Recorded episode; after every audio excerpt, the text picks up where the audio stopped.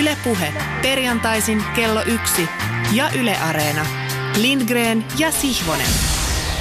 Ylepuhe. Paremman puoleinen tervehdys kuulijalle täältä Pasilasta, jossa olemme juuri ottamassa jalakselle parahultaisen tunnin kestävän kokeellisen urheilupuheohjelman. Olemme jälleen aikeissa tuon sänkykamarikatseisen Tommi Helsinkiläisen kanssa tyhjentää piripintaiset sydämemme siitä urheilukuormasta, jota tunnoillamme kannamme. Urheiluhan on meille ja olletikin osalle kuulijoista, mutta myös vieraillemme sydämen asia. Tällä kertaa vierasjärjestelymme on oikea mestariteos. Vihdoinkin ajattelee siellä kuulija. Voin lausua tässä ja tänään vanhasta maailmasta tutun kohteliaisuuden lämpimästi tervetuloa Kaisa Mäkäräinen. Urheilujulkisuudessa olemme saaneet tällä viikolla kuulla, että sinä jatkat uraasi. Olet nyt lomailut, mitä on saatu todistaa suositulta Instagram-tililtäsi. Jatkoilmoituksesi oli ylläty- yllätyksellisyydessään näyttävä ja oivaltava. Olet palvelut yhteistyökumppaneitasi ja mediaa ja sitä mukaan kannattajiasi ja seuraajasi. Kysyn, joko alkaa olla korvien välissä ja kropassa olo, että olisi päästävä sinne varsinaisen sorvin ääreen Mehtimäelle lenkkipolulle? Kiitos, hauska olla täällä. Kyllä alkaa tuntua pikkuhiljaa sille, että tota, mun paikka on jossain muualla kuin Helsingin, Helsingin niin kuin täällä pyörteissä, että, että metsään muun muassa Mehtimäelle tekee jo mieli. Ja siitä, siitä ilmeisesti valmentajan kanssa myöskin on vähän niin kuin puhetta nyt ollut, että missä kohtaa se treenaus jatkuu. No aina meillä on pientä väittelyä siitä, että Jarmohan on monesti sitä mieltä, että aloitetaan elokuussa, että huilaan nyt vielä vähän aikaa ja mulla alkaa tuntua sille, että voisin nyt mennä, että kun katselee just nimenomaan sieltä somesta, että kun kaikki muut on aloittanut jo pari viikkoa sitten, että mitäs mie täällä vielä makoille. No niin, mutta me palaamme sinuun Kotvasen kuluttua. Ennen kuin päästän Tommi Lindgrenin sanelemaan omansa lankean loveen ja haltioudun vielä hetkeksi urheilun alttarin suuren mysteerin äärelle. Minulla on itsellänikin, olenhan ollut aikoina myös ammattivalmentaja, kalpea aavistus siitä, mihin tahdon nyt hetkeksi kiinnittää siellä sen suomalaisen urheilun ystävien valistuneen siiven huomion. Sallikaa minun lyhyesti mainita tämä. Viime sunnuntaina Hesarin sunnuntaisivulla oli viikon lopuksi palstalla Sami Sillanpään eräänlainen oodi ja jopa muisto- ja tunnustuskirjoitus koskien Arsenaalin pitkäaikaista manageria Arsene Wengeriä. En ole vieläkään toipunut, enkä koskaan toivu, kun Sillanpää kiskaisi Wenger-sitaatin, johon tiivistyy paitsi valmentajuudesta, mutta ylipäätään urheilusta jotain todella tyhjentävällä tavalla. Näin sanoo Arsene Wenger. Oletus on, että tämä työ on kärsimystä. Kun jokin päivä päädyn helvettiin, se ei ole minulle yhtä kivuliasta kuin teille, koska olen tottunut kärsimykseen. Ai ai, noinhan se on koutsaaminen. Eikä pidä ymmärtää väärin. Noissa Wengerin sanoissa ei paista vähäkään katkeruus. Niissä on se, mistä urheilu koostuu. Voittojen ja tappioiden, ilon ja surun, riemun ja kärsimyksen loputon ja päättymätön kierre. Maistellaan vielä kun joki, joku päivä päädyn helvettiin, se ei ole minulle yhtä kivuliasta kuin teille, koska olen tottunut kärsimykseen. Kaisa, puhutaan myös tästä tänään, jos sopii siitä, että urheilu on välillä myös kärsimystä ihan joka ikiselle sen kanssa tekemisissä olevalle. Ja koska oikein tunnen kuulijan siellä keinuttavan odotuksen vaaleanpunaista kehtoa, kuten Vladimir Napokovan asian ilmaisee, tahdon vapauttaa kuulijan jalan sieltä odotuksen kehdon keinuttamiselta ja sidon lankoja nyt yhteen. Olen sanonut tämän täällä ennenkin, mutta muistaakseni häveliästi englanniksi asiaa etäännyttääkseni, mutta nyt suomentaen. Jos Wenger sanoi noin, mitä sanoi, vielä legendaarisempi koripallocoach Bobby Knight lausui aikoinaan, sitaatti, Valmentaminen on kuin suuseksin antamista, se on pimeää ja yksinäistä hommaa, mutta jonkun sekin on tehtävä. Ai ai. Tuon voi kuvitella myös dialogina. Ensin sanoo Arsene Bobille ja sitten Bobi vastaa Arsenelle. Ja mitä jää käteen? Ymmärrys siitä, mikä kärsimys ja tenhovoima, mikä yksinäisyys ja mikä suuremmoisuus urheilussa on yhtä aikaa erottamattomasti läsnä.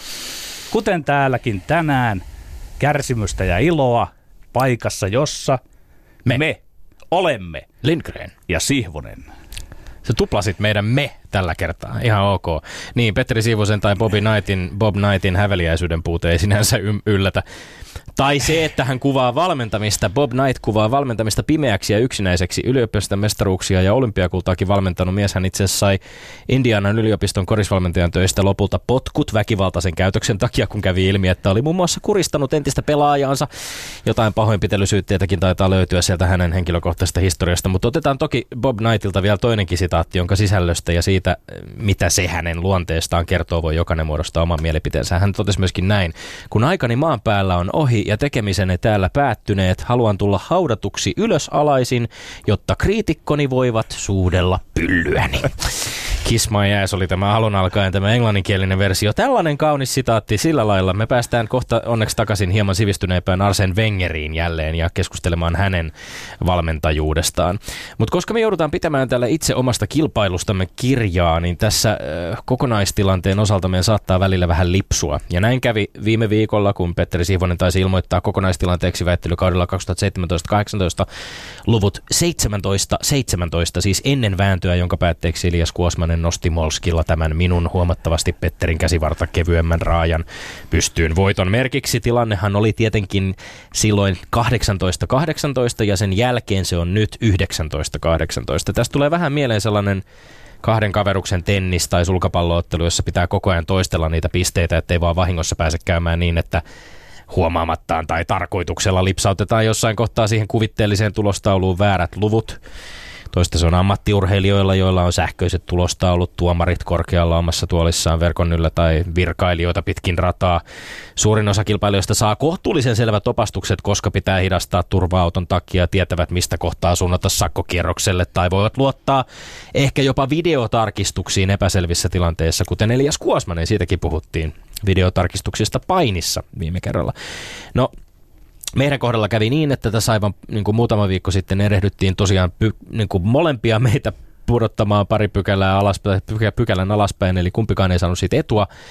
Mutta vaikka tarkistusprosessi on vähän hidas, niin joka tapauksessa nyt se on viraste, virallisesti vahvistettu ja tuplatsekattu kauden ohjelmamäärään. Ja itse asiassa kun oli vähän ylimääräistä aikaa, niin piti käydä se vielä ohjelma kerrallaan varmistamassa Yle Areenasta tämän kauden osalta, jossa muuten Myöskin nyt tarinasta löytyy tämä viime viikon show Elias Kuosmasen kanssa, joka noin vuorokauden viipeellä sinne saapui. Jos joku jäi sitä viime perjantaina kaipailemaan, tämä johtui areenan ongelmista. Niin sen verran tuli sieltä tarkisteltua, että tällä kevätkaudella 2018 on Petteri tuomittu kolme kertaa väittelyt jommalle kummalle lukemin 3-0. Se on uutta. Se on aika uutta, se on aika harvinaista. Tonni Nieminen antoi puhtaan voiton sinulle, Petteri, ja minä olen saanut saman tuloksen Martti Jylhältä sekä Hannu Tihiseltä näin on käynyt. Etenkin tämän Tihisen muistat. Tihisen hyvin. muistat, mutta se oli jännää myöskin, että huomasin, että noin kolme-neljä viikkoa sen jälkeen, kun Toni Nieminen oli tuominut sulle 3-0, niin siinä vaiheessa tota, et, et muistanut saaneesi tällaista voittoa itse.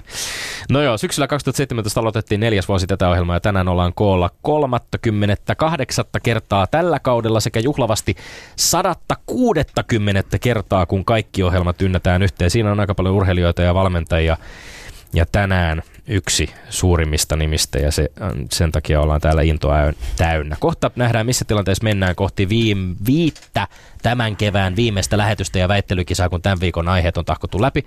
Ja Kaisa Mäkäräinen on ne tuomaroinut. Meidän aiheitamme tänään ovat. Yksi. Pitäisikö työnantajilta löytyä ymmärrystä, jos suomalaiset haluavat seurata jääkiekon MM-kisoja työajalla? Kyllä vai ei? Kaksi. Helsingin Sanomien palkittu journalisti Sami Sillanpää kirjoitti viime sunnuntaina Arsenalin väistyvästä päävalmentajasta Arsen Wengeristä.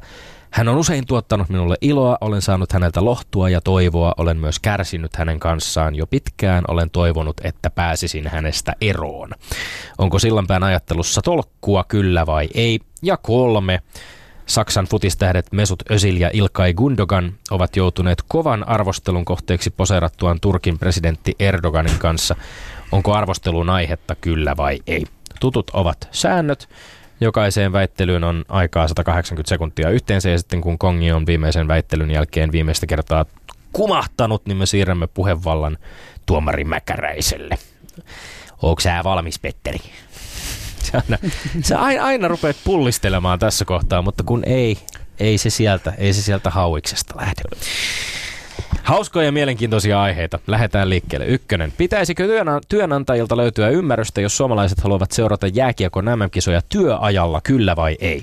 Kyllä, työnantajalta pitäisi löytyä antaa aina ymmärrystä sille, jos televisiosta tulee isoja arvokisojen lätkämatseja. Työntekijöillä tulee olla sauma, toki järkevyyden rajoissa seurata peliä. Ja ihan sama pätee muuhunkin sellaisen suomalaiseen urheiluun, joka on kansallisesti iso ja merkittävä asia. Kuvitellaan vaikka paralympialaista joku Leopekka Tähden kelaus tai jokin talviolympialaisten hiihtola, jossa mitallisauma. Pitää löytyä ymmärrystä työnantajalta. Kyse on yhteisöllisyydestä. Mä en tule koskaan unohtaa sitä, kun lapsena mentiin kesken koulupäivän ns. televisioluokkaan kattoon, kun joku Mietaa tai Marrelisa tai Heikki Ikola kilpaili.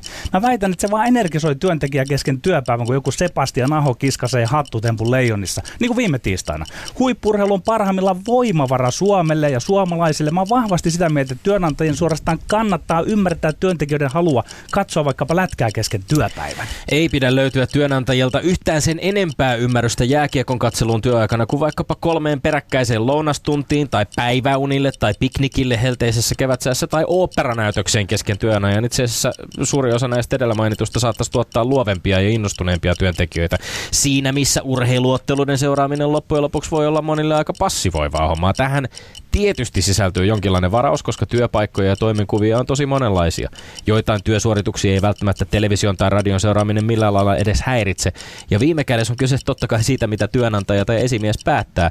Mutta lähtökohtaisesti mä Petteri pidän hyvin outona, jos suomalaiset ajattelee, että MM-lätkän katsomiseen tulisi olla jonkinlainen lakisääteinen oikeus. Ei tietenkään ole. Ei tässä nyt lakisääteisestä puhuta. Ja totta kai on tapauksia, että ei joku terveydenhoitaja voi jostain näytepalan näytön ääreltä lähteä sinne semmoisen. Mutta mä pidän sun tota kantaa aika ankarana ja yllättävänkin. Mun, mun mielestä olisit ehkä vähän jopa Tommi nyt velvollinen perustelemaan, että sinä urheiluromantikko et kannata sitä, että, että me voitaisiin seurata tämmöisiä tärkeitä, Suomen kansalle tärkeitä urheilulla ja jopa työaikana, jos se vaan ja kun se vaan sopisi työnantajalle. Minä olen ehdottomasti romantikko. Kaksi pointtia. Mietipä Joo. Petteri, mikä ongelma on työajan kannalta tässä sun väitteessäsi, että niin leijonien lätkää kuin vaikkapa Leopekka Tähden pyörätuolikelausta niin. pitäisi kyllä päästä seuraamaan. Joo, joo, kyllä, kauankos, nämä kest, kauankos nämä kestää nämä eri, eri tapahtumat, no, nämä kaksi eh, tapahtumaa? Niin, älä lähde tuommoisiin yksityiskohtiin, koska se on, ovat- se on työpaikkakohtaista, että minkä verran sitä voi luonnollisella tavalla katsoa. Niin, niin, että voi katsoa. Lätkämatsi kestää kolme tuntia Niin, ja ei niitä pelataan koko jossain. matsia katsoa. MM-kiso- Ja kun me, hei, me niin. tiedetään, että ihmiset roikkuu Facebookissa, ne tekee työaikana sitä sun tätä, niin mun mielestä tässä oli semmoista pointtia, että jos vaan suinkin, niin saa katsoa urheilua, mikä Petteri. yhdistää Suomen kansaa. Petteri, sä näin kauniisti romantisoit ja yhdistät Suomen kansaa ja sä ajattelet, että kaikki ovat kollektiivisesti kiinnostuneet MM-lätkästä. Ei oo pakko katsoa. Mitä, no, no, mitä jos työpaikalla joku on huolella valmistautunut vaikkapa tapaamiseen tai palaverin, käyttänyt siihen omaa työaikaansa, omia resursseja, ja, ja sit sitten joku yksittäisen tuukaan sinne. kiekkopelin takia ei No pidetäkään palaveria. Ei, kyllä se silloin pitää mennä siihen. Palaveri voittaa silloin, mutta nyt puhutaan isosta periaatteesta. Just siitä, kun mä kerroin lapsuudesta, Iso miten on oli, se, että koulu, vapaa-ajalla koulu keskeytettiin. kukin Koulu- voi vauhti- nauttia ihan vapaa-ajalla. koulu-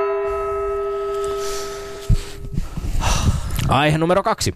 Vähän tämmönen pidempi, polveilevampi sitaatin sisältävä aihe. Helsingin Sanomien palkittu journalisti Sami Sillanpää kirjoitti viime sunnuntaina, Arsenali, sunnuntaina Arsenalin väistyvästä päävalmentajasta Arsen Wengeristä. Hän on usein tuottanut minulle iloa, olen saanut häneltä lohtua ja toivoa, olen myös kärsinyt hänen kanssaan. Jo pitkään olen toivonut, että pääsisin hänestä eroon. Onko Sillanpään ajattelussa tolkkua, kyllä vai ei?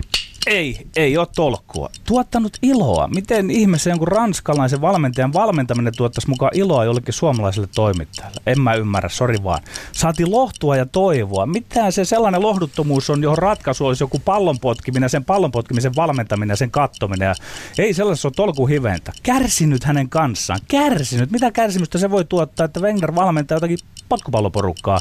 Ja kaikki tolkku lopullisesti häviää, jos tämä Sillanpää on toivonut pääsemänsä kuitenkin eroon Wengeristä, joka on tuottanut hänelle iloa, lohtua ja toivoa. Se on suorastaan päätä pakasi hulla toivo pääsemänsä eroon miehestä, joka on aiheuttanut tälle Sillanpäälle hyvää. Siis ei tässä ole tolkku mukana. Kun maailmaa nähnyt entinen Kiinan kirjeenvaihtaja tietää kyllä mistä puhuu ja on täysin tolkuissaan, kun myöntää, että kannattajuus aiheuttaa urheilussa monenlaisia tunnekuohuja, koska ihminen on psykofyysinen kokonaisuus, niin pahimmillaan tai parhaimmillaan jonkun tuhansia kilsojen päässä pelaava jalkapallojoukkue saattaa tulla uniin asti tai saattaa tulla niiden esteeksi. Jokaisella Arsenal-fanilla on taatusti jonkinlainen suhde Arsen Wengerin, joka valmensi tätä joukkuetta käsittämättömät 22 vuotta. Ja tämä kannattajien suhde on Petteri ristiriitainen, koska Wenger on ristiriitainen, kuten Arsenalin tunnetuin kirjailija kannattaja Nick Hornby on kuvannut. Älykäs, mutta itsepäinen, kiltti ja antelias, mutta huono häviäjä. Arsen Wenger on pian muistoajasta, joka ei ehkä palaa. Samaa joukkuetta vuosikymmeniä valmen- valmentavasta ihmisestä, jonka inhimillisistä piirteistä tulee yhtä lailla osa seuraa kuin hänen taktisista näkemyksistäänkin. Tämä Sillanpään kolumni halusta päästä eroon, joka jo melkein sekoittuu ikävään. Se on koskettava ja inhimillinen kannattajuuden kuvaus. En mä sitä, en mä sitä ihmetellyt. Kun mä luin sunnuntaan, niin mulla meni hyvin se alku siitä tekstistä, mutta sitten meni kahvit väärään kurkkuun. Siis jos se on tuottanut iloa ja lohtua, niin minkä takia pitäisi päästä eroon? Sen takia, että taktisesti hän on valitettavasti vanha mies jo ja alkaa vähän niin kuin jäädä jälkeen nykyfutiksen kelkasta. Eli va- sen takia va- tietysti. va- vaaditteko te fanit sitten niinku voittojakin, että se, et se ihmisarvo Siis, on toissijainen? siis vaativatko tai toivovatko kannattajat, että heidän kannattamansa seura saa mahdollisimman hyvän to- valmentajan? Toi, toivoa saa, mutta että niinku vaatia jopa potkuja vanhalle miehelle sen takia, että hän, ei ole, No, hän, on, hän on tuonut tästä- muutaman mestaruuden. Mikäänkö teille faneille ei riitä? se? Tästä Wengerin Wenger out-lauseesta on tullut niin kuin tietynlainen oma, omaa elämäänsä elänyt juttu, mutta Mutta mihin se perustuu, kun siis hänestä pidetään, hän, hän on ollut rakastettu, hän on tuonut lohtua siihen tänne sillan että, päälle. et, siihen, että kannattaja kannattaa sitä jalkapalloseuraa, eikä sitä valmentajaa, päävalmentajaa kuitenkaan. Mutta Hän on yksi osa sitä kokonaisuutta, kun- jota mutta ei- kannatetaan. eihän kaikki voi voittaa. Silloinhan loppujen lopuksi joka paikassa vaaditaan potkuja. Siis nyt alkaa mennä ihan dadan po- ei, ei, ei siis- kyllä, ei kaikki ei voi voittaa urheilussa. Ei, eli vaaditaan sitä ja sitten jos ei, ei vanha herra pysty tuomaan voittoa, niin ulos vaan tylysti. Onko te, niin tässä on se inhimillisyys Mä en puuttuu. ym- että mä en- en, ensin inhimillisesti ollaan, hän on tuonut toivoa, iloa ja näin. Elämä on täynnä ristiriitoja, Petteri. Siis eihän tässä missä nyt on mitään tolkkua ylipäänsä. Mitä tolkkua no nyt, on siinä, että... siinä, niin. Niin, onko siinä tolkkua, että hiihdetään tuolla ladulla ja ammutaan jotain lätkiä On, alas? mutta ei potku, Totta kai, koska ei se tuottaa potkuja- onnea ja iloa. Siitä se tolkku. Siitä se tolkku. Aihe numero kolme. Saksan futistähdet Mesut Özil ja Ilkay Gundogan ovat joutuneet kovan arvostelun kohteeksi poserattuaan Turkin presidentti Erdoganin kanssa. Onko arvostelun aihetta kyllä vai ei? Ei, ei ole arvostelulle aihetta. Kahdesta syystä ei ole arvostelun aihetta. Eivät nämä pojat eivätkä urheilijat ylipäätään tee politiikkaa olla poseerauksillaan. Kyllä Suomessakin urheilijat voivat poseerata presidentti Niinistön kanssa riippumatta, kannattavatko he sitä aatemaailmaa, josta Niinistö tulee. Ja sitten se toinen seikka, tärkeä seikka. Kuvitellaan, että on ihmisiä, joiden mielestä politiikka kuuluu urheiluun. Itse en ole sitä mieltä, mutta kuvitellaan, että joku pöllöpä on sitä mieltä, että politiikka kuuluu urheiluun, niin sitä suuremmalla syyllä tällaisen henkilön, jonka mielestä mukaan politiikka kuuluu urheiluun, pitää ymmärtää. Ja näyttää oikein peukkua, että Özil ja Kundekaan sitten muka tekevät politiikkaa poseeramalla Erdoganin kanssa. Ei näillä kaksilla rattailla voi muuta kuin sanoa, että arvosteluun ei ole kenelläkään aihetta. Kyllä arvosteluun on todellakin aihetta. Olisi ollut aihetta jopa tiputtaa nämä kaverit pois Saksan tulevasta maajoukkuemiehistöstä, mutta siihen ei näköjään Saksan jalkapalloliitollakaan ollut varaa. Erdogan on yksi Euroopan kovaotteisimmista valtiojohtajista, jonka puhdistuksissa 2016 vallankaappausyrityksen jälkeen on erotettu ja pidätetty kymmeniä tuhansia virkamiehiä, sotilaita, tuomareita, tutkijoita, yli sata toimittajaa vangittu, ihmisoikeusjärjestöjen työntekijöitä on vangittu ilman syytä. Yksi heistä muuten, Petteri, oli viime syksynä vankilassa tekaistujen terrorismiepäilyjen nojalla ollut ystäväni ja entinen Amnesty-kollegani Özlem Dalkiran. Mm. Turkin presidentti käytti futaajia hyväksi omassa vaalikampanjoinnissaan, ja jos Özil ja Gündogan todella haluaa asettua toisen kotimaansa ihmisoikeuksia polkevan presidentin tueksi, heillä on siihen täysi oikeus. Kuuntelepa, Petteri, täysi oikeus. Aivan kuten heillä on sen jälkeen velvollisuus ottaa vastaan valtava ja täysin paikallaan oleva kritiikki. Niin, mutta niin, mut kun ymmärrätkö nyt on, siis saanko ensin vastaukset, että kuuluuko sinun mielestä politiikka urheiluun? on itsestään, on itsestään selvää, No niin, että mut- politiikka mutta- ja urheilu mutta nyt ovat kun nämä- monella nyt kun tavalla nämä- linkittyneet Nyt kun nämä nuoret miehet tekevät sitä politiikkaa, Niin, jota- niin nyt se ei sinulle yhtäkkiä sitten käykään. Taas sinun yhden miehen komitea Päätä se nyt, jo, julistaa Petteri, totesit, päätä nyt jo, Petteri, sä totesit, että ei nämä pojat tee politiikkaa. Ei ne tee politiikkaa. Ei tee sinun mielestä, että laitoitte Niinistön ja Erdoganin vähän ka- kahden vähän eri sorttisen No, kun sinä olet toisen tuominut Tämä on toisen. Sinä olet tilanne. suvaitsevainen urheilumies, joka Tämä on tuomitsee täysin toisen erityyppinen ja tilanne. sitten Tämä on, tämä on samanlainen toista. tilanne kuin Roman Jeremenko poseeraisi Helsingissä vaikkapa vierailulla oleva Vladimir Putinin kanssa. Ja mä luulen, että siitä saattaisi tulla vähän sanomista, jos Suomen maajoukkueessa pelaava jalkapallolle tällä hetkellä, toki Ei, dopingin niin- takia niin- sivussa oleva, niin Kato- poseeraisi vieraan Tommi, maan Urheilulla ei ole poliittista kantaa, mutta Ei. sinulla on poliittinen kanta. Sinä nyt Ei. tuomitset Erdoganin, sinä tuomitset Putinin, mutta Kyllä, pidät, pidät ilmeisesti kyllä. Trumpia länsimaisena edustajana hyvänä. Tuomitsen pidät hänenkin niin- monessa mielessä. No sinä tuomitset Kuuntele, kaikki kuuntele, näköjään, Petteri, urheilulla tä- ei ole Petteri. mielipidettä politiikasta. Petteri, tämä ei ole monimutkaista. Mä kannatan urheilijoita olemaan aktiivisia yhteiskunnan jäseniä, Niin, jotka, niin tietävät, kuuntele, jotka tietävät ja tuntevat vaikutusmahdollisuuksensa. Tietenkin mä toivoisin, että ne käyttää näitä vaikutusmahdollisuuksia esimerkiksi ihmisoikeuksien, 400 000 yhdenvertaisuuden tai demokratian ed- edistämiseksi. Mm, 400 000 lisää Jos- äänestäjää. Mistä sä puhut? Ö, Turkin saksalaisista, jotka nyt äänestävät sen takia, että nämä futarit menivät tuota. Eli tämä on Jos hyvä he juttu, haluavat että he... käyttää ääntään tällaiseen, niin heillä on siihen oikeus, mutta siitä tulee arvostelu. Se on Niin. päivänselvää.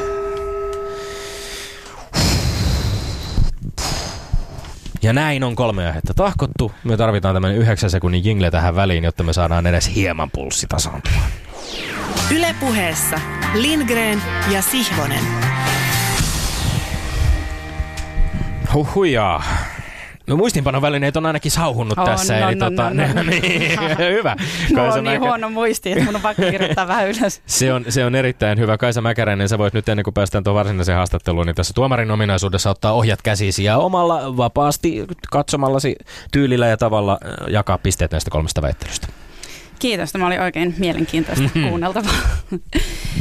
Totta, ensimmäisessä väitteessä, missä keskusteltiin tästä jääkiekon kuulumisesta, kuulumisesta työpaikoille ja kouluihin ja niin poispäin, niin ehdottomasti pisteeni menee Petterille. Mm. Yes. Ja perustelut kuuluu sen takia, että olen itsekin ala-asteella erityisesti käyttänyt hyvin paljon kouluaikaani siihen, että olen katsonut erilaisia arvokisoja telkkarista. Ja kyllä niistä voi aina vetää jonkin tämmöisen punaisen langan myös siihen sillä hetkellä olevaan oppituntiin, olipa se nyt sitten uskonto tai biologia tai joku muu, että, että miksi katsomme hiihtoja tai jääkiekkoa ja sitten löytää tämän, että koska kyllä ne on ne, kouluhan käydään sen takia, että me selvittäisiin tässä elämässä täällä Mm. ja arvokisat, jääkiekon finaali ja MM-hiihdot on sitä oikeaa elämää. Ja, ja tuota, meidän, meidän täytyy niinku sitten osata niinku löytää sieltä koulumaailmasta ja työpaikkamaailmasta tai työmaailmasta myös se, että, että miksi se kuuluu sinne ja näin poispäin. Niin, niin tota, tässä tämä oli oikeastaan ihan, ihan selvä peli, o- mutta, otet- mm. mutta sen verran, Mm. että en nyt niitä alkueriä kuitenkaan katsoisi siellä työajalla. Ja finaalithan tulee, Finaalit sunnun, tulee sunnuntai-iltana, että, että kyllä mä, niin kuin, jos on pyhä työ, niin silloin voi katsoa ne finaalit ihan kaikessa rauhassa siellä. Mut, ja voi jäädä ylitöihin, että töitä ei tarvitse jättää tekemättä. Mm. Mutta, mutta urheilut tulee silloin, kun ne tulee ja silloin, kun ne tulee, niin silloin niitä katsotaan. Tosiaan, niin kuin Petterikin tästä sanoa, niin tuskin, tota, kirurgi tuskin laittaa skalppelia sivuun kuitenkaan siinä vaiheessa, kun matsi on meneillään. Kyllä. No Että- ei varsinkaan, jos Mut- on joku kiireellinen Mutta ehkä tää koulun, koulun osalta siis toki niin kuin semmoinen kult, jonkinlainen urheilun kulttuurihistoriallinen merkitys tai ymmärrys pystyn itse, itse siihen samastumaan hyvin voimakkaasti myöskin. Tästä oli siis Ilta-Sanomissa juttua myöskin, jossa haastateltiin työoikeuteen perehtyneitä ö, asianajia ja työoikeuden professoria, jossa, jossa todettiin kyllä, että et, et, työntekijälle tietysti on selvää, että niin kuin työ, työajalla tehdään töitä ja työnantajan ohjeiden mukaisesti. Ja, ja ö, tietysti niin kuin ongelmia saattaa tulla siinä vaiheessa, jos esimerkiksi tällaisen pelin katsomisesta on tullut jo varoitus ja sitten edelleen sitä jatkaa siitä huolimatta, niin silloin se saattaa olla myöskin irtisanomisperuste.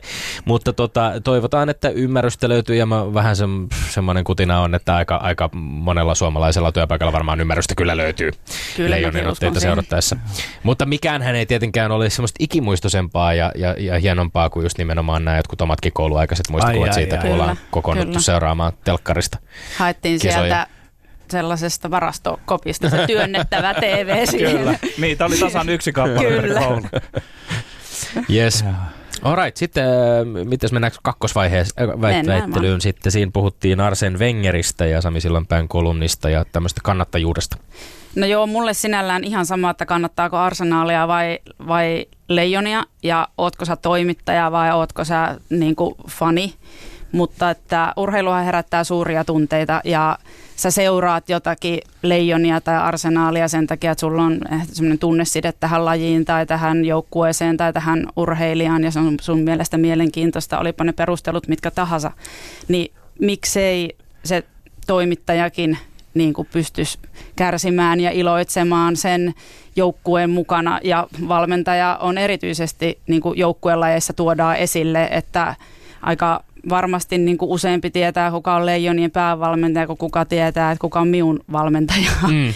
Että, Totta. ja joukkuelajeissa ne mitallit jaetaan myös valmentajille, yksilölajeissa näin ei tapahdu, että se valmentaja on iso osa sitä joukkuetta. Joo. Ja se kai- kannattajuus ja se seuraaminen myös sen valmentajan otteisiin on varmaan ihan erilaista niissä joukkuelajeissa. Mutta toki jo van, vanha herra voi myös ajatella eläkkeelle siirtymistä. Tämä on kiinnostava kysymys, tämä, tämä äh, Älä Tommi nyt vielä, kun kuunnellaan. Ei, ei, ei, vai- ei, vaikuttaa, että sinne, pistettä, mut- ei pistettä, joo, joo, mutta tämä on kiinnostava kysymys tämä kannattajuus. Mm. Kannattajuus ja fanittaminen yksilölajeissa versus joukkuelajeissa, koska sehän on selvästi semmoista kollektiivisempaa toimintaa, aivan kuin peli on kollekti- kollektiivisempaa mm. joukkuelajeissa, niin, niin myöskin sitten. Mutta sinullahan esimerkiksi on itselläsi valtavasti myöskin faneja, kannattajia, jotka seuraavat hyvinkin kiihkeästi omia tekemisiäsi. No joo, on kyllä. Ja vielä sille onnellinen asema, että on vielä niin kuin monesta maasta. Että varmaan tämmöisissä jalkapallojoukkueissa tulee vähän sama juttu, että, että suomalainen toimittaja voi kokea hyvinkin voimakkaita tunteita jotakin arsenaalia mm. kohtaan mm. ja sitten joku venäläinen tai saksalainen fani tai ihminen sieltä voi niinku seurata mua täällä Suomen tapahtumissa hyvinkin tiiviisti, että se ei ole pelkästään kansallista. Että ehkä sitten kun puhutaan maajoukkueesta, että tuskin kukaan suomalainen ainakaan uskaltaa ääneen sanoa, että kannattaa Ruotsia. Eli kyllä tämän, tämän väitteen niin piste menee Tomille. Tässä Sa- tilanne tasottuu. Joo, saako semmoisen kysyä Kaisa Mäkärä, että oletko sinä törmännyt sitten siihen, että on ihmiset, jotka kannattavat sinua, ja sitten se pettymys purkautuukin sieltä, kun joku, joku kerta et menestykään. No kyllä varmasti on, on myös niin, että, ja, mutta sehän on täysin ymmärrettävää. Että, Sinä eh, hyväksyt sen, että niin, totta kai. Totta kai, mutta niin. kyllä sitten taas tietysti ainakin toivoo sitä, että se on niin kuin anteeksi annettavaa, että tänään ei oikein osunutkaan ja otetaan se seuraava viikonloppu vielä. Meilläkin vierailut Paavo Arhimäki on mielenkiintoisesti puhunut tästä esimerkiksi faniuden ja kannattajuuden erosta, jonka hän on määritellyt ainakin selkeästi. Aika moni tuntuu ehkä jakavan tämän näkemyksen, että fanius on tavallaan sellaista... Öö, vähän ehkä semmoista niin kuin pin, pintaa enemmän, jossa ei, ei niin kauheasti välttämättä sitten lähdetä kuitenkaan esimerkiksi arvostelemaan sitä oman fanituksen kohdetta, kun taas sitten kannattajia, kannattajana, jalkapallon kannattajana esimerkiksi voi suhtautua hyvinkin kriittisesti siihen, miten omaa seuraa hoidetaan, miten sitä valmennetaan ja esittää myöskin voimakasta arvostelua sitä kohtaan. Mä en tiedä, onko se niin kuin, näyttäytyykö yksilölajin puolella sitten tällaiset, että onko varmasti niitä kannattajia tai faneja sinullakin löytynyt niin moneen lähtöön, kuten Petteri sanoi, että jotkut suhtautuu suhtautuu vähän kriittisemmin tai kiihkeämmin kuin toiset? No joo, ihan varmasti on, on näin, mutta voi olla, että sitten mä oon itse enemmän tekemisissä niiden fanien kanssa tai ainakin niin, että sitten ne kannattajat siinä hetkessä, kun he kohtaa mut, niin ne ei välttämättä uskalla näitä, näitä niin kuin kriittisimpiä asioita tuoda esille, vaikka aika paljon tulee mulle postia kotia, että näin pitäisi ampua. Miksi et ammun näin? no niin. No mutta nyt pääset ampumaan viimeisen laukauksen tässä meidän väittelykisassamme kolmas aihe, jossa puhuttiin Mesut Özilin ja Ilkay Gundoganin ja Turkin presidentin poseerauksista. Ja siitä, oliko, onko heitä syytä siitä arvostella? No se, että mm, he ilmeisesti on kuitenkin tienneet, että kenen kanssa he poseeraavat. He tiesivät, tässä ehkä voi selventää sen Joo. verran esimerkiksi äh, futistoimittaja Johanna Nurdling, joka tuolta jo, äh, Saksan maalta kirjoittelee jalkapallosta paljonkin, niin muun muassa kommentoi tuolta Twitterin puolella, että molemmat kuulemma katuvat eivätkä tarkoittaneet tapaamista poliittisena viestinä. Äh, Nurdling itse jatkoi myöskin, että osoittaa ehkä ymmärtämättömyyttä siitä, mikä asema heillä on ja miten kaikki, mitä he tekevät tässä asemassa, on poliittista. M- mutta tässä on vähän vähän nyt niin kuin monenlaisia kysymyksiä ollut, että onko kyse ollut itse asiassa Saksan ja Turkin välisestä jalkapallon EM-kisahankkeiden vähän tämmöisestä kisailusta. Sitten tietysti tämä kaksoiskansalaisuus ja se, että heillä on, he ovat turk- heillä on turkkilainen tausta perheillä ja, ja kuitenkin ovat sitten Saksan joukkueessa pelaavia pelaajia. Siinähän oli kolmas pelaaja heidän kanssaan, Cenk Tosun mukana, joka pelaa taas sitten Turkin maajoukkueessa puolestaan. Ja Liverpoolin Emre Can, joka on myöskin turkkilaistaustainen pelaaja, oli tästä samasta tapaamisesta puolestaan kieltäytynyt. Eli tällä tällaisia kuvioita ei, löytyy, okay, löytyy taustalta. Enkä ihmettelisi, jos Kaisa Mäkären antaisi meille molemmille nuhteet tästä, että meillä on niin pitkä tämä ollut tämä, aina näistä poliittisista väännöistä. Sivusilmällä tuossa katselin vähän, että... No, no siis, niin. että kyllähän kyllä mä oon niinku siitä samaa mieltä, että politiikka kuuluu tavallaan urheiluun ainakin Suomessa, että kyllähän siellä on ministerit, jotka esimerkiksi jakaa urheilija-apurahoja mm. tai aika monen niin kuin, lajin rahoitus tulee sieltä niin kuin valtiolta, mitä taas siellä hallinnoi nämä niin kuin ministerit ynnä muut, että, että siellä ei sitä voi niin kuin täysin, täysin sivuuttaa. Mm. Mutta sitten taas se, että niin kuin mä halusin tätä just tarkentaa, että onko he tienneet, kenen kanssa he on ollut yhteiskuvassa. Minä on ollut varmaan tuhansien, kymmenien tuhansien ihmisten kanssa yhteiskuvassa. Mulla ei ollut hajuakaan, ketä he ovat olleet, minkä, ja erityisesti esimerkiksi Venäjällä. Tässä oli sovittu tapaaminen, jossa he siis luovuttivat Turkin presidentille pelipaidat, Ai, ja joo, se, joo. Siinä, joo. siinä mielessä olivat kyllä siis täysin kartalla siitä. Että... Joo, mutta ehkä joku muu oli saattanut järjestää kuin he mm. itse tämän pelipaidan luovutuksen, ja ja se, että välillä urheilija joutuu vähän semmoisiin tilanteisiin, että, että ollaan tässä nyt yhteiskuvassa ja no en tiedä kuka sinä olet, enkä tiedä kuka sinä oletkaan ja minä olen tässä näin ja sitten tota, että mihin tarkoituksiin he mm. esimerkiksi sitten on, ovat käyttäneet vaikka minunkin kanssa otettua kuvaa tuolla jossakin kaukana Siperiassa, niin sitä ei tiedä minkälaisissa vaalikampanjoissa minä olen ollut mukana. että, että tota, se, että en mä tiedä, että rupeisinko mä kieltäytymään yhteiskuvasta Putinin kanssa, niin kuin tässä oli joku tällainen, tällainen heitto, että, että se voisi olla myös vähän vaikea tilanne, että sori nyt Vladimir, mutta mä nyt en tuu sun kanssa yhteiskuvaa, että siitäkin varmasti pääsisi jonkinlaisiin lööppeihin, jos pääsisi sitten siitäkin, että siinä yhteiskuvassa on ollut. Että näissä on aina puolensa ja puolensa ja että kyllä mä nyt silti ehkä antaisin tässä niin kuin pisteen Petterille, että... Et, Sivonen nousi just seisomaan niin. Joo. Koko vartalo. mutta, mutta tämä oli varmasti niin kuin vaikein. No e- aiemmat oli niin kuin ihan selvä peli. Et, niin. Ehkä perustuen näihin minun omiin kokemuksiin tällaisista vähän hankalista Joo. tilanteista. Mm. Kyllä, kyllä. Kiinnostava aihe ja, ja keskustelu varmasti jatkuu ja, ja siinä mielessäkin urheilu, tietysti urheilu urheilupolitiikkaa ja resurssien jakamista harrastetaan niin kuin monellakin tasolla.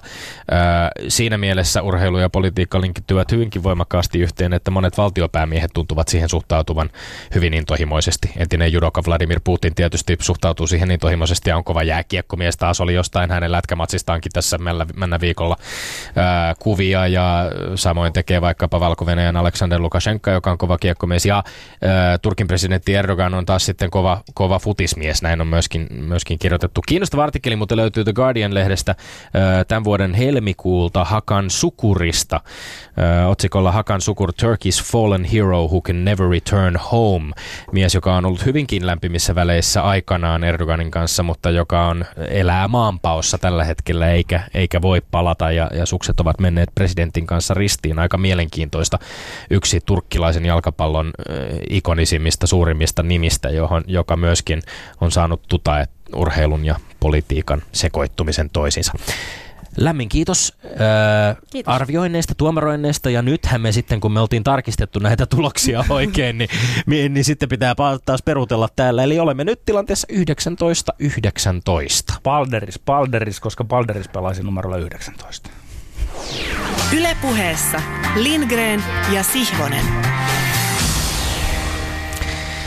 No niin, lämmin kiitos. Tuomaroinnista on jaettu ja nyt toivotetaan vielä lämpimästi tervetulleeksi ihan ampumahiihtäjän ja haastateltavan ominaisuudessa studioon Kaisa Mäkäräinen.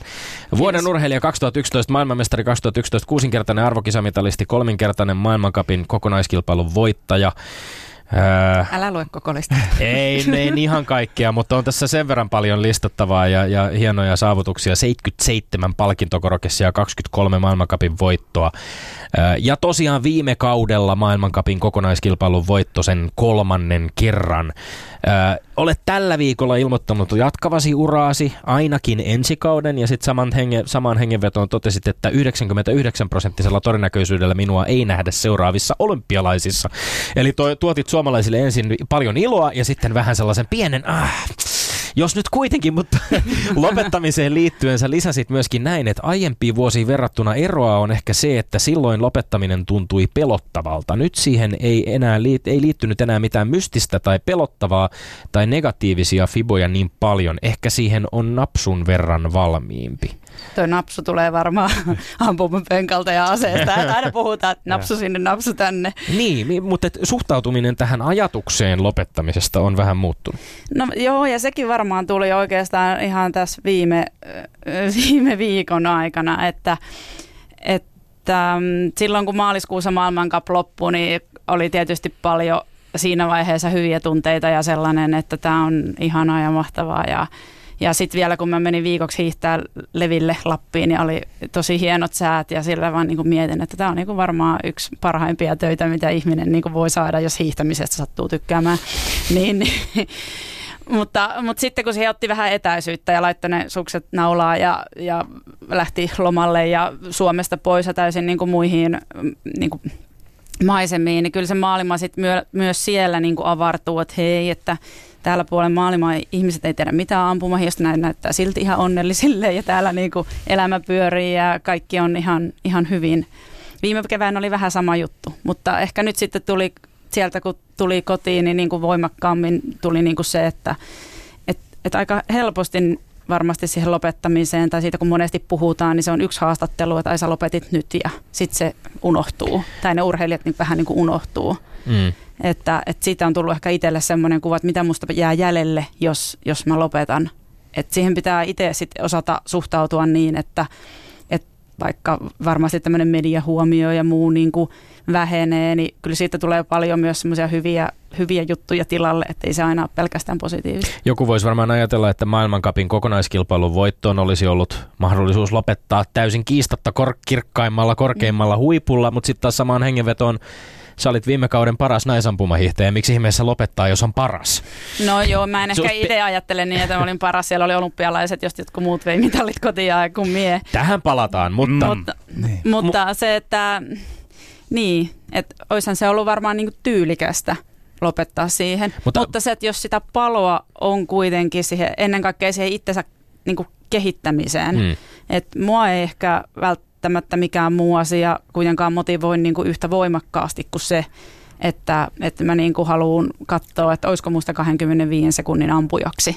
Vai onko se vaan niin kuin sellainen, että no ei vaan oo. Että sit, jos sä vaan, sit kun sulla on se piste, että sä toteat, että no mun taso ei ollut siellä – koskaan ja sä oot sen kanssa niin kuin sinut ja se tuntuu niin kuin ihan okolle. Niin.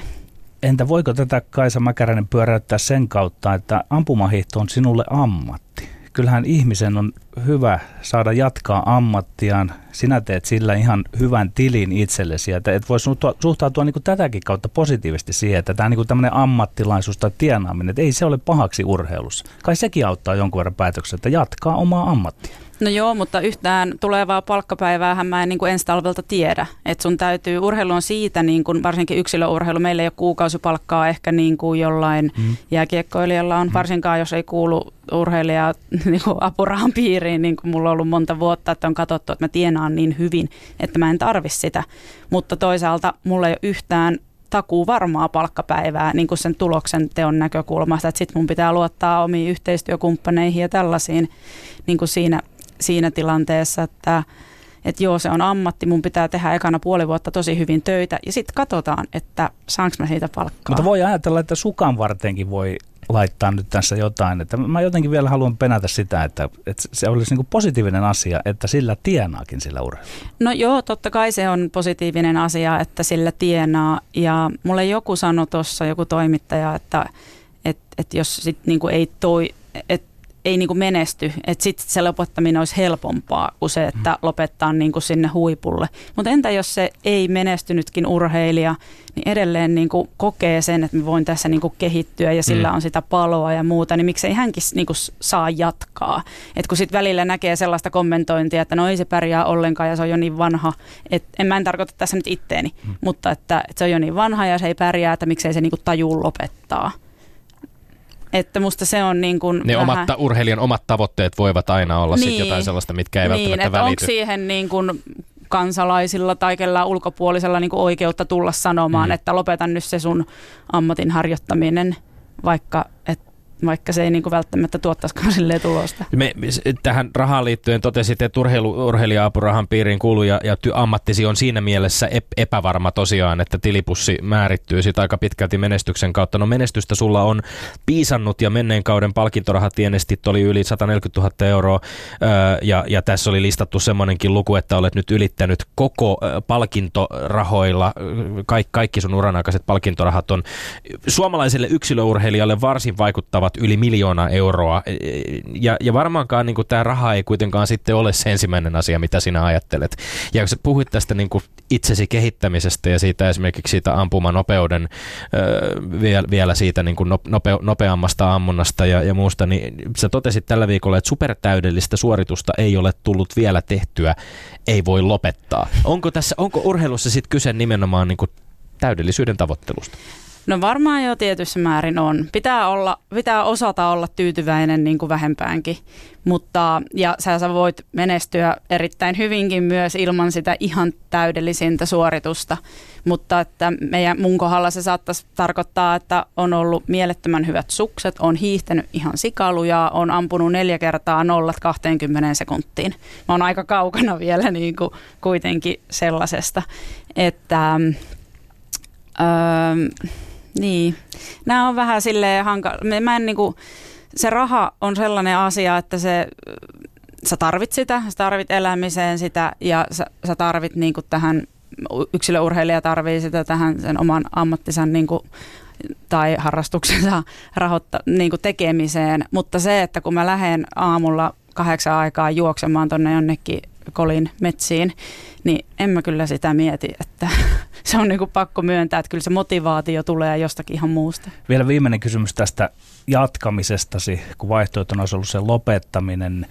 Ää, olet nuori ihminen, mutta kohtuullisen vanha urheilija. No miten on, että sulla on kuitenkin varmasti tämmöisiä testituloksia, mihin sä pystyt vertaamaan aiempiin. Onko tällä hetkellä vielä, että, että tuossa iässä urheilija voi kehittyä fyysisesti ottaen – vai onko kyse nyt siitä, että nyt ikään kuin ylläpidetään, yritetään taistella sitä jotain hidastumista tai tämmöistä vastaan? Missä menet siinä katsannossa? No varmaan fyysisesti se on enemmän sitä, että mä joudun tekemään tosi paljon töitä, että mä pysyisin edes niin kuin tällä tasolla. Et sitten ehkä yksittäisiä osa-alueita on varmasti vielä sellaisia, missä mä niin kuin pystyn kehittymään vaikka jossakin voimatasoissa esimerkiksi.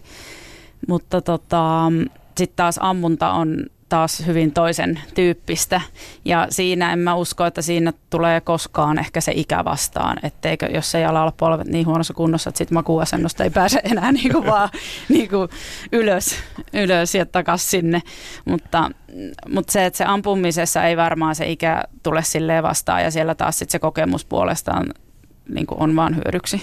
Sä oot tällä viikolla ollut, ollut Helsingissä tekemässä monen, monen sorttisia mediahommia ja myöskin yhteistyökumppaniesi kanssa muun muassa tämmöisessä kampanjassa, joka on lanseerattu, jossa, jossa tota, tuotetaan näkövammaisten liitolle esimerkiksi hyötyä. Onko tässä niinku tavallaan se, että minkälaisia, nää, nää, niinku, mistä sinun resurssisi urheilijana koostuu ja minkälaisia yhteistyökumppaneita sillä on, niin onko sillä jotain suurempaa merkitystä sinulle, että mitä ne, mitä ne sun yhteistyökumppanit on, mitä ne sponsorit on, jotka tavallaan kuuluvat kuuluvat siihen palettiin, josta sä sen toimeentulos, oman toimeentulosi koostat? No kyllä sillä on aika iso merkitys, että urhe- me tarvitaan, y- varsinkin yksilöurheilijat, ihan niin kuin joukkueurheilijat, kyllä me tarvitaan niin kuin rahoitusta sieltä yritysten puolelta ja sitten totta kai meidän täytyy antaa vastapalveluksia heille, että nykyään on aika vähän sellaista, että merkki takkiin ja, ja menoksi varsinkin niin kuin yksityis, niin kuin tällä yksilöurheilun puolella, niin pitää ne yhteistyökumppanit tai on helpompi olla yhteistyökumppanina sellainen, jossa se asia on lähellä itseään, että on helppo mennä tilaisuuksiin, puhua mainoksia, puhu, olla niin kuin kasvona jollekin yritykselle tai, tai jossain kampanjassa tällä, sillä tavalla, että näkeminen liittyy niin kuin mun päivittäiseen mm. tekemiseen ammunnassa – et sillä on aika iso merkitys, että miten mä näen ja näin poispäin. Että, et silleen tämä uusi kumppanuus Pexaversin kanssa, mistä menee sitten Siivunäkövammaisten liitolle, niin siinä on niin kuin kaksi hyvää, hyvää asiaa. Plus, että, että kun tarjotaan ilmainen niin kuin näön tutkimus kaikille suomalaisille – niin siinä tulee ehkä vielä tämmöinen kansanparannusmeininki ja mä voin olla se pelastava enkeli suomalaisten näölle. Yle puhe. Kävästään nyt vähän siellä iloja ja surujen puolella. Päältäpäin katsoen sinä olet äärimmäisen menestynyt urheilija. Voisi ajatella, että se on ollut yhtä iloa. Mutta, no, mutta varmasti, niin, mutta niin, kun sanotaan, että kaikkea muuta ja siellä on niitä kärsimyksiäkin, niin mihin se liittyy? liittyy? Onko se kova harjoittelukärsimystä? Onko sanotaan normaalista elämästä kieltäytyminen, kurinalainen elämäkärsimystä, vai onko loppujen lopuksi isoin kärsimyksen tuottaja se, että kun jotkut tavoitteet ei jostain syystä toteudukaan? Tai ne maitohapot siellä reidessä. Niin. se on kärsimystä. Niin. Mutta siinä nousee kipukynnys aika mm. mukavasti, että, että ei paljon hammaslääkärikäynti tunnu sen jälkeen. Tota, no siis mähän en tiedä muunlaisesta elämästä.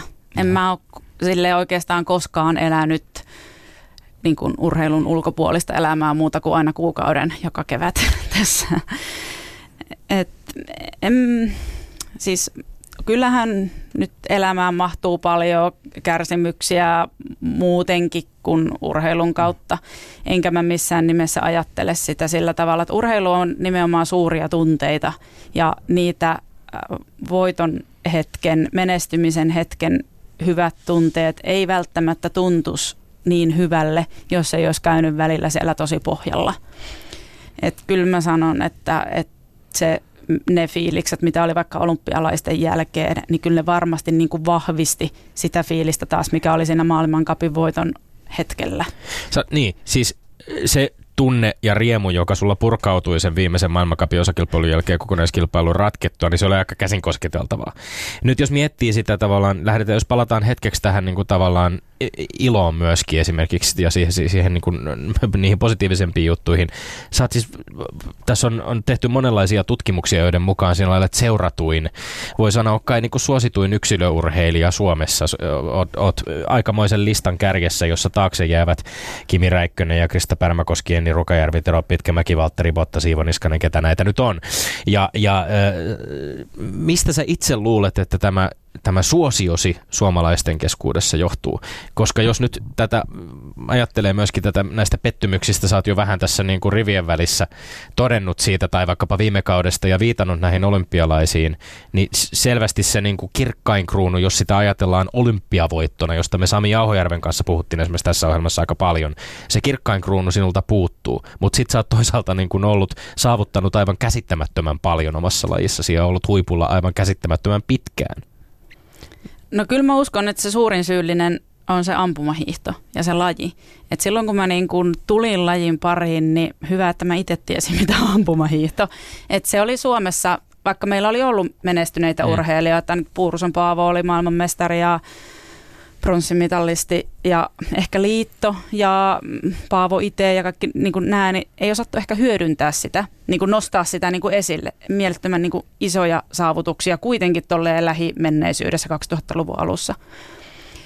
Niin, että kun mä tulin siihen, niin kukaan ei ole tiennyt, mitä on ampumahiihto. Ja sitten kun alkoi tulla pikkuhiljaa niin kuin niitä menestystä ja että Yle on näyttänyt koko ajan ampumahiihtoa, et silloin on ollut tosi iso merkitys.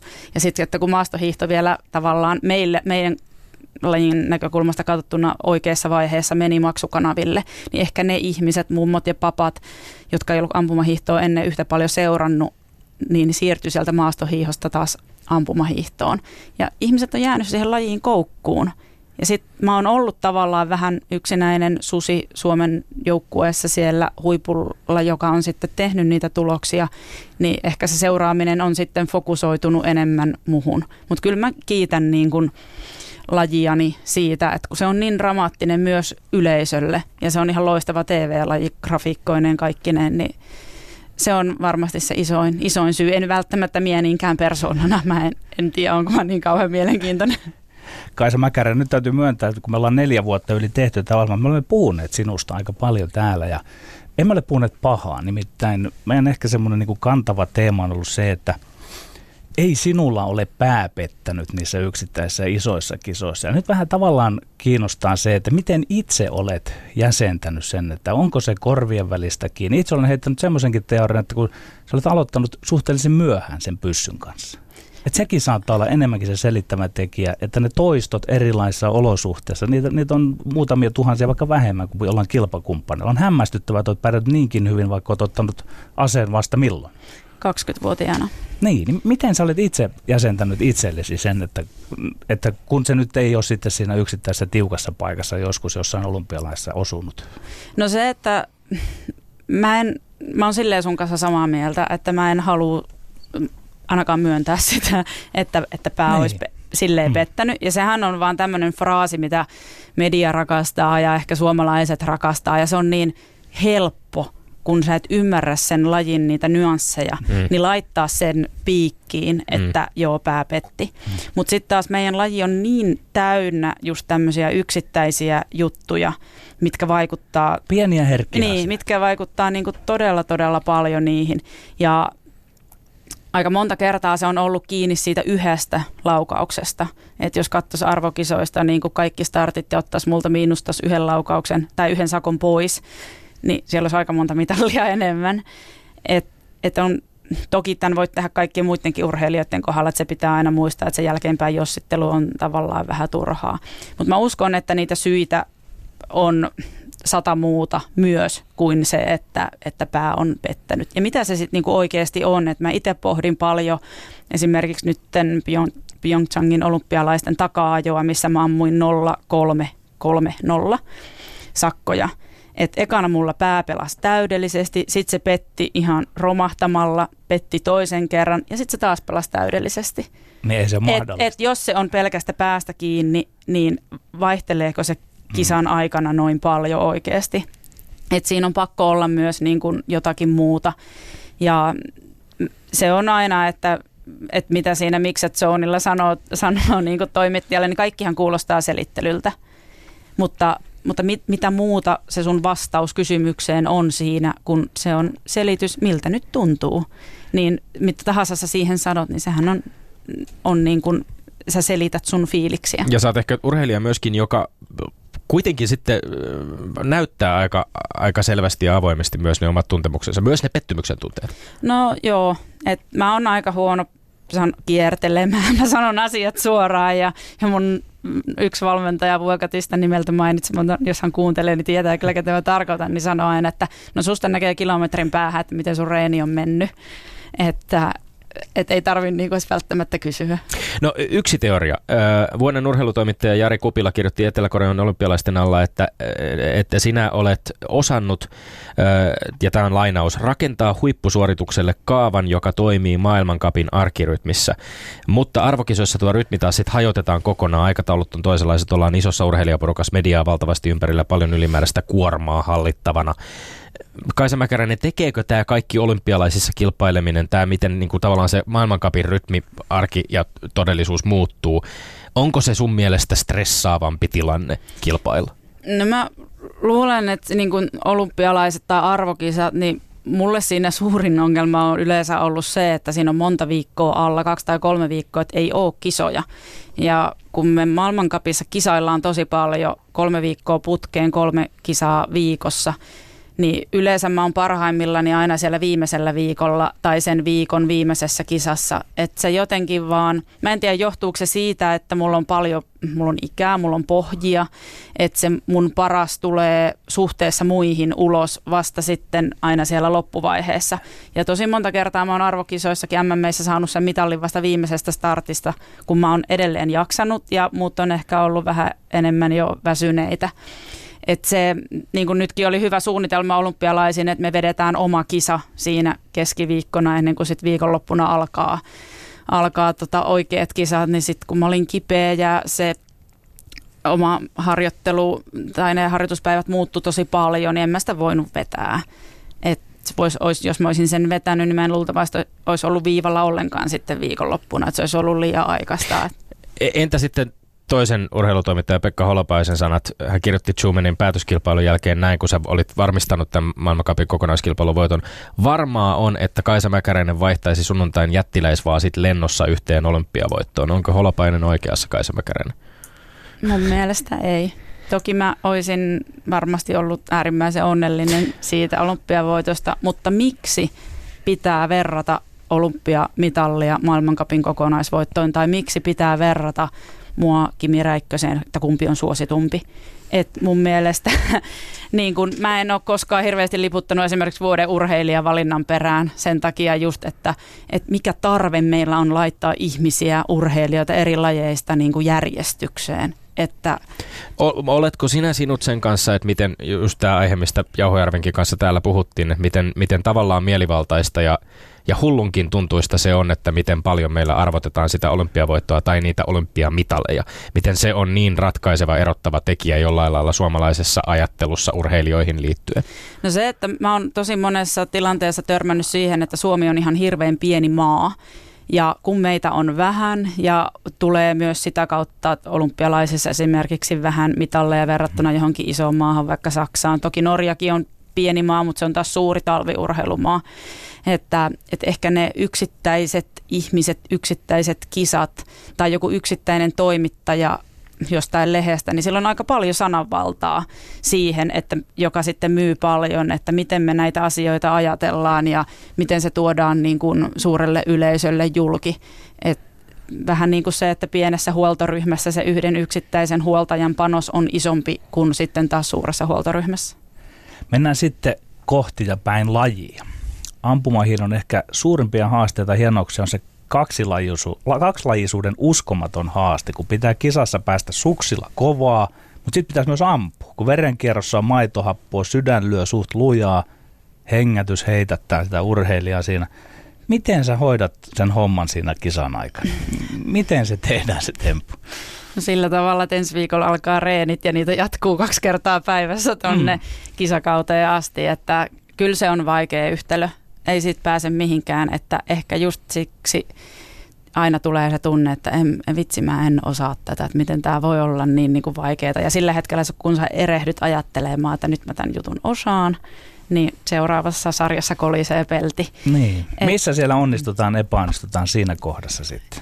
No kyllä mä kuitenkin niin kuin hakisin niitä, että No en tiedä, mistä minä nyt lähden hakemaan tätä. Mutta sä, sä sanoit, että se, esimerkiksi tämä ampumisnopeuden et, et se on se, mitä sä haluat vielä, niin kuin, missä sä haluat kehittyä. Joo, Joo. kyllä.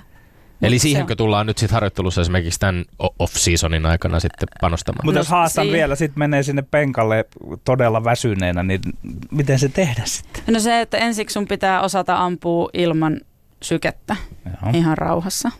Ja sitten sun pitää osata ampua kevyestä sykkeestä tai liikkeestä. Sitten sun pitää osata ampua vähän paremmin semmoisesta mm, VK-rasituksesta, vauhtikestävyysrasituksesta. Sitten tullaan siihen, että sä teet yksinään sen kovan suorituksen. Sitten sä teet sen kaverin kanssa. Sitten sä teet sen Ruotsin maajoukkueen tytön kanssa ja sitten sä teet sen niin kuin isossa ryhmässä takaa jossa tai yhteislähössä. Että sitä, Tyynessä kelissä, kovassa tuulessa, lumisateessa, lumisateessa. vesisateessa ja sitten kun on kaikki nämä vielä yhdessä. Että et niitä nyansseja on niin paljon ja sä et voi yhdessä harjoituskaudessa kaikkea oppia, että kyllä se vaatii aika paljon niitä vuosia ja se vaatii ihan mielettömästi toistoja. Ja joka harjoituksesta, kun sä opit jotakin ja painat ne opit tonne päähäs ja sitten taas seuraavana kesänä mietit, että miksi mä en ole tehnyt tätä aiemmin tälleen. niin, niin kyllä siinä aina välillä tulee semmoinen olo, että, että vitsi, tämä tämä on hieno laji ja siinä voi niin paljon kehittyä, mutta kyllähän se telkkari näyttää aika yksinkertaiselle, että se on musta tai valkoinen ohi tai osuja ei silloin väliä, että onko se milli ohi vai metri ohi, että se on niin kuin tavallaan lopputulos on sama. Lämmin kiitos vierailusta Kaisa Mäkäräinen ja kiitos, että saadaan jatkossakin nauttia elämyksistä ampumahiihtokilpailussa. Kiitos paljon, oli hauska käydä. Ja sitten Tommi Lindgrenin mainekkaa terveiset. Lähetetään ne kahdelle miehelle, jotka ovat päättäneet päättää uransa Mika Poutalalle ja Miklu Forssellille, jotka tällä viikolla myöskin ilmoittivat omasta jatkostaan. Se on hieman erilainen kuin Kaisa Mäkäräisellä. Kiitos myöskin heille elämyksistä. Me olemme Lindgren ja Sihvonen, pysykähän tyylikkäin. Kansi kiinni ja kuulemiin.